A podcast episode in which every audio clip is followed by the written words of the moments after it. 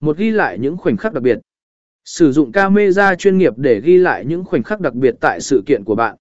Hãy tập trung vào các buổi thảo luận, buổi trò chuyện và các hoạt động chính để tạo nên video đáng xem và ý nghĩa. 2. Tạo ra video giới thiệu và quảng bá sự kiện.